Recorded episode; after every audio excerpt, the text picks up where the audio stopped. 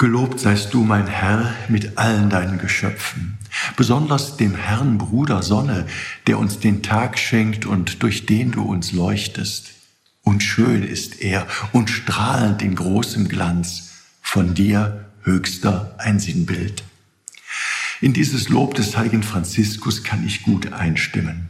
Was habe ich diese wunderbaren warmen Sommertage in den vergangenen Wochen genossen? Auch ich möchte meinem Herrn und Gott Danke sagen für die warme Spätsommersonne, die nicht nur mein Herz erwärmt hat. Es tat gut, jetzt, wo die Tage schon wieder kürzer werden, noch einmal aufzutanken. Ich muss jetzt nicht unbedingt Gott bitten, die letzte Süße in den schweren Wein zu jagen, wie Rainer Maria Rilke, aber ich würde mich sehr freuen, wenn uns der Herr nicht nur die helle Sonne, sondern auch einen guten Blick schenkt für die unbeschreibliche Schönheit seiner Schöpfung. Gleichzeitig zeigen diese schönen Tage aber auch die Auswirkungen, die die Klimaveränderung hat.